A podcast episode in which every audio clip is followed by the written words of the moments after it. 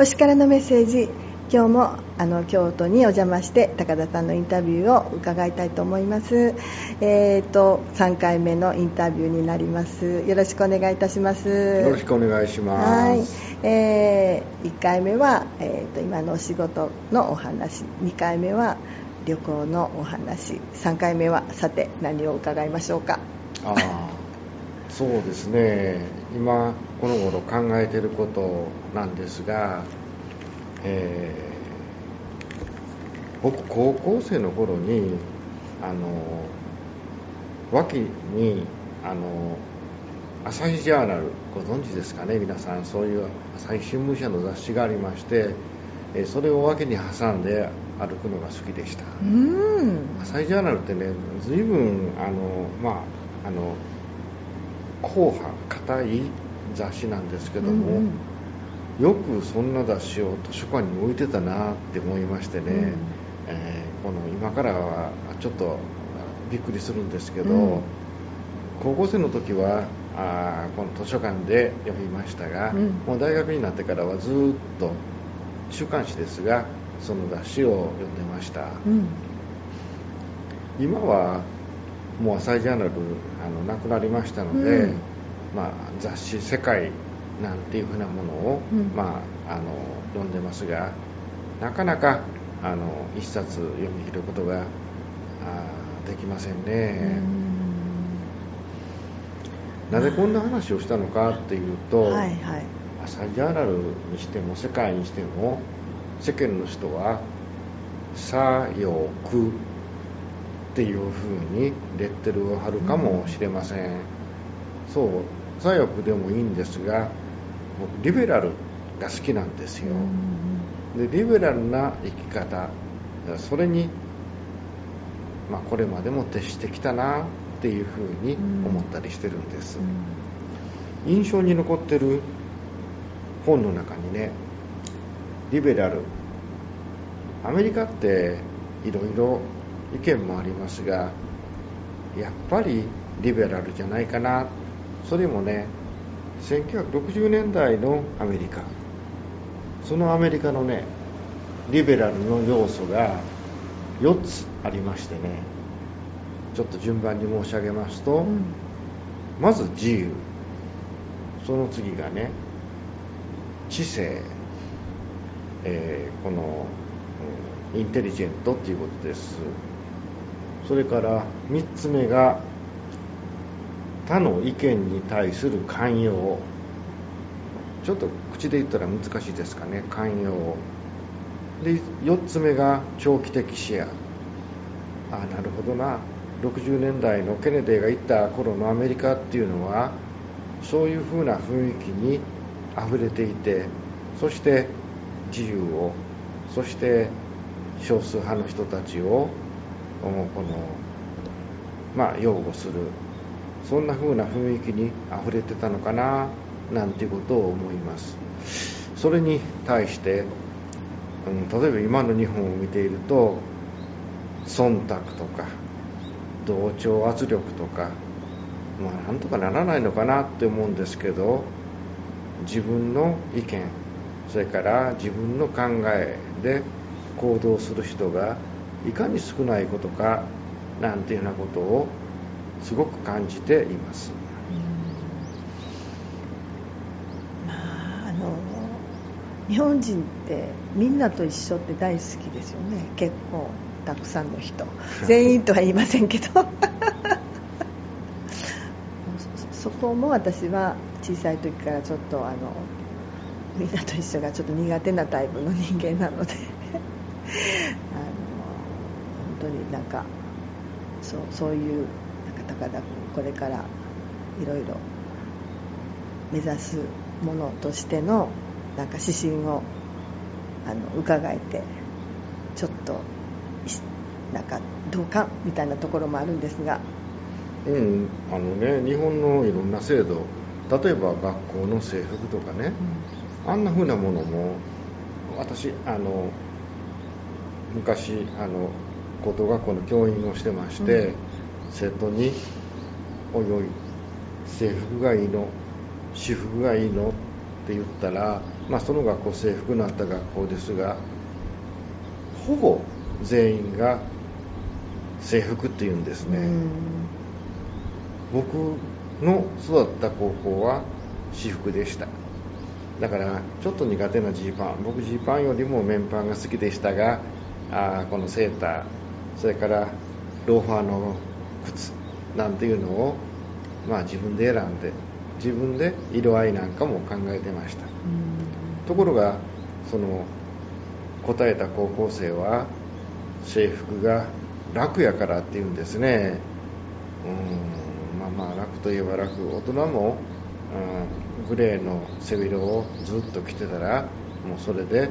まあまああ通りますからやっぱり制服っていうのは楽。そしてその楽っていう風なものを学校時代から植え付けていく、まあ、そんな教育っていうのがこう忖度とか同調圧力なんかを生み出していってるんでしょうかね。まあ、これからねあのまた今子どもたちとあの児童館の館長さんしていらっしゃるので本当にこれから国を支えてくれる子どもたちのもう未来に向けてもうあのなんかこうなってほしいなとかもう少しこうならないかなとかいう意見はありますか？どんなもんでしょう？まあ今児童館っていうのは小学生、まあ、小学生でも考えるかな。自分の頭で考える、自分の意見がしっかり言える、まあ、それをまあ大人があの認めてあげる、まあ、そんなふうなことって大事なことなんかなんじゃないですかね。で、まあ、高田さんこれからはどんなふうな、まあ、年を重ねられるんでしょうか？まああの旅はね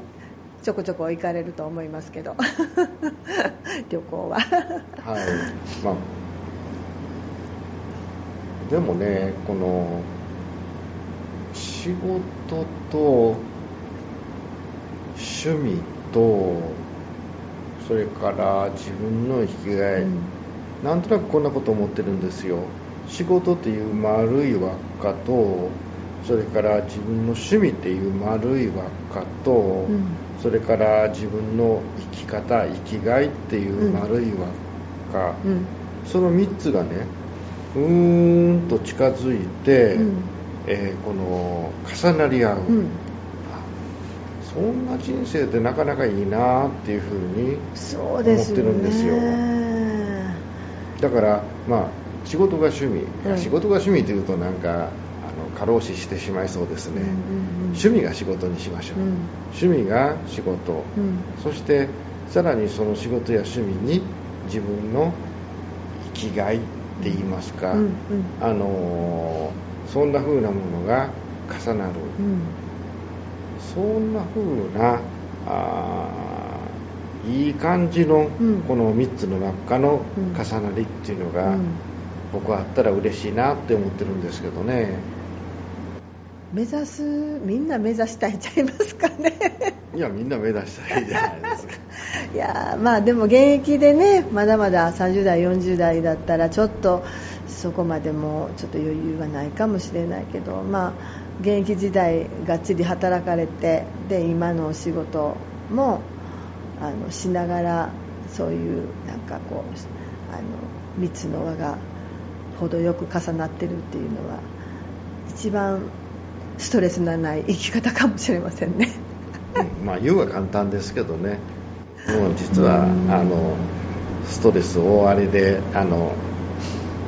夕食には必ずビール飲みますし。今まで見たこともないなんか領収書貼りまくってって言ってましたもんね。ペタペタペタペタ領収書貼ってって言ってそんな話したっけ？さっきしてましたよ。聞きましたよ。領収書？えっ、ー、と領収書あの仕事でねあの児童館の管理のために管理のねそういう事務職のね、はい、ためにその現場ではなくて事務所の中でそういう事務処理の仕事をしてますって言って、はい、それも今までそんなんやったことあんまりしたことないのになって言って喋、はい、ってました。そうですそうですそうです。でもそういうお仕事も、うん、あの尊い仕事やなと、うん。あの思い直すようになりました。ねなんかあのやったこともないことをこの年になって、まあ、私もそうですけどやらせてもらえることがね、はい、本当になんかあのまたこう感謝ですよね。そうですね、あ今感謝っておっしゃいましたが、うんうん、やっぱり日々感謝ですよ。本当に。あの日々ね文句たらたらの人生はね、うん、つまらないです、はい、やっぱりねありがとう。この不思議な言葉ですね、ありがとうっていう、うん、言われる、うん、そしてお互いに感謝、まあ、ひょっとしたら生きてる生かされてることに感謝しながら生きてる、そういう生き方が、あこの人生後ろ向きにさせない、うんうん、あのそんな生き方につながっていくのかもしれません。ねまあ、あの食べれて当たり前。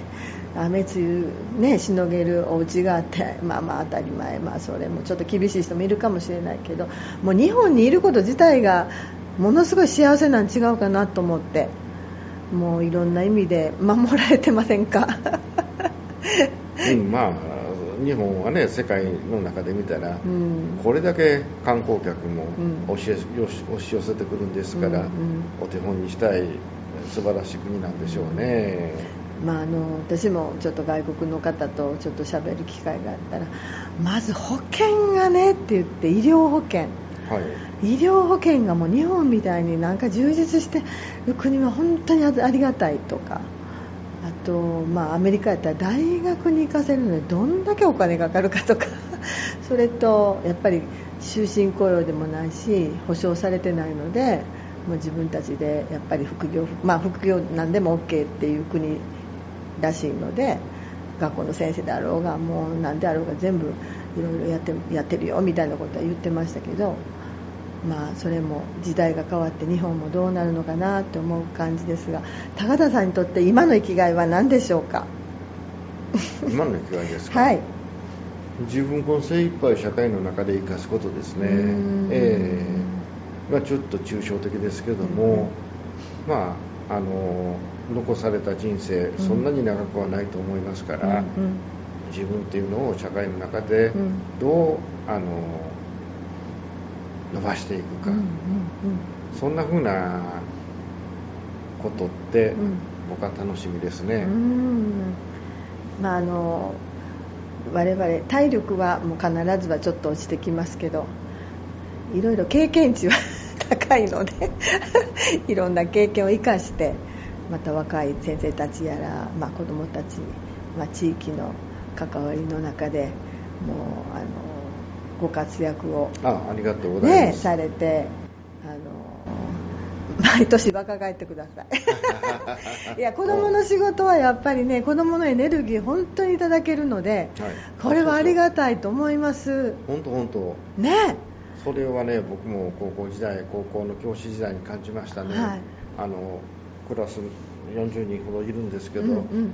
あの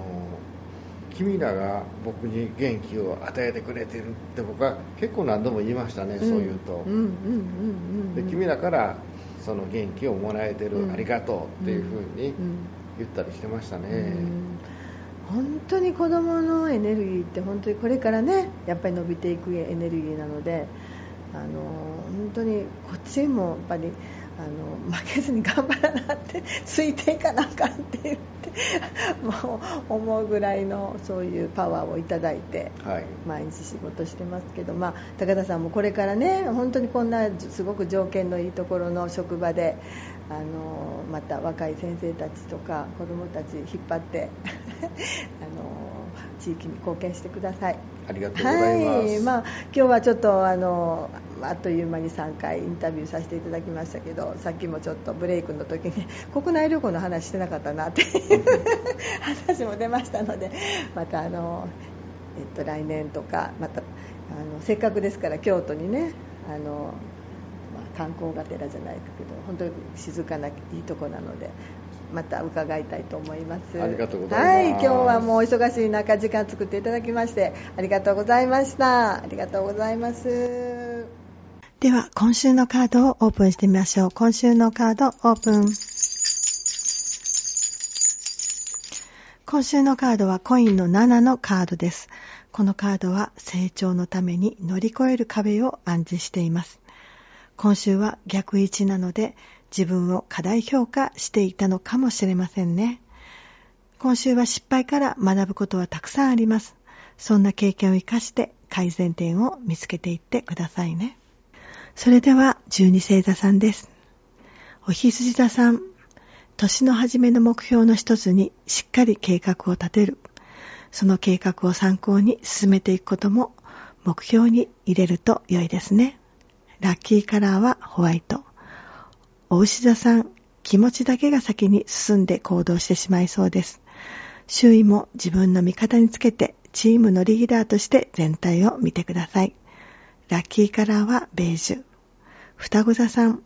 最高の結果を出せる時のようです。そんな喜びを周囲の人と分かち合ってくださいね。ラッキーカラーはオレンジ。